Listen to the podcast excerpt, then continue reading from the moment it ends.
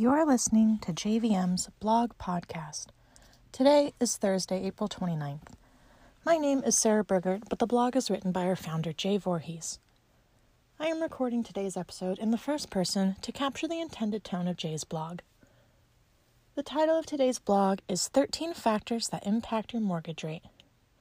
First and foremost, we love FHA and VA loans. I share that because agents ask all the time if we even do them. I smile every time because we not only offer FHA and VA financing, we have closed thousands of VA and FHA transactions. Our rates are extremely low, and we can close FHA loans in 17 days easily. I've previously mentioned this blog a few weeks ago when I blogged about reserves, but am publishing it in full again because so many borrowers do not understand why there is never a single interest rate for every borrower. There is no single interest rate because the market moves so often and because there are so many things that affect an individual borrower's rates. Here are 13 factors that affect almost every borrower's interest rates. 1. Property type. Condos, high rise condos, and multi unit dwellings, two to four units, usually have higher interest rates associated with them as compared to single family dwellings. 2. Property use. Investment properties have higher rates than owner occupied properties. 3. Credit scores. Credit scores significantly affect rates. A borrower with a 750 mid score might have a rate as much as 1% lower than a borrower with a 670 mid score. 4. Down payment. The bigger the down payment, the lower the rate in most cases. 5. Loan amount. Very small loans, under 150,000 for example, can have higher rates, as can very large jumbo loans, over 3 million for example. In addition, low balance conforming loans under $548,250 will have lower rates than high balance conforming loans from $548,250 to 822,375. 6. Loan type. FHA and VA rates are usually lower than conforming Fannie Freddie rates, and our jumbo rates are currently the lowest of all for very strong borrowers. 7. Rate lock period. Interest rates can be locked in or guaranteed prior to close of escrow for 15, 30, 45, or 60 days in most cases. The longer the lock period, the higher the rate. Many lenders quote rates associated with very short 15 day lock periods, even though most escrows require longer lock periods.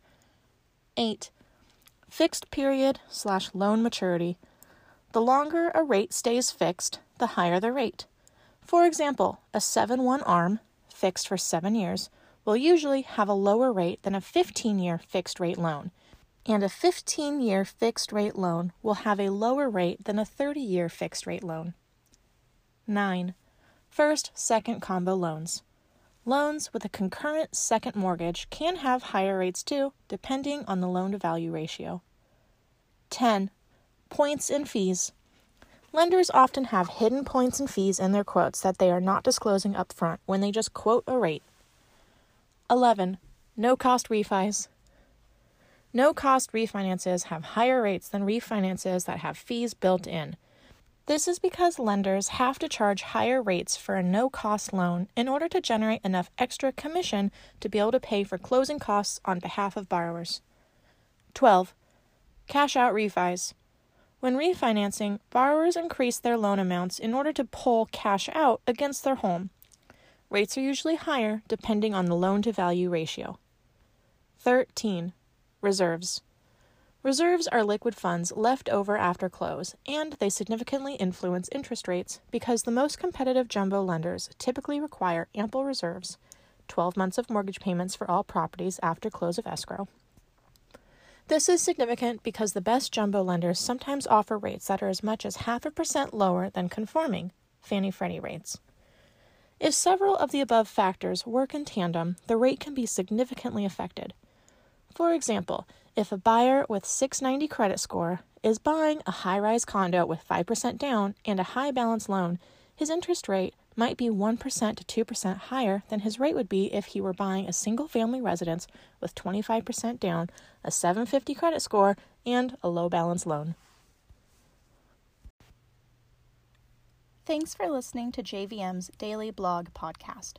To learn more about the topics discussed in this blog or to get more information about our mortgage services, contact our team by phone or email. Our team's contact info is listed in the notes for this episode, and we are available seven days a week. To read this blog or any of Jay's hundreds of blog posts, you can visit our website at jvmlending.com. Thanks for listening.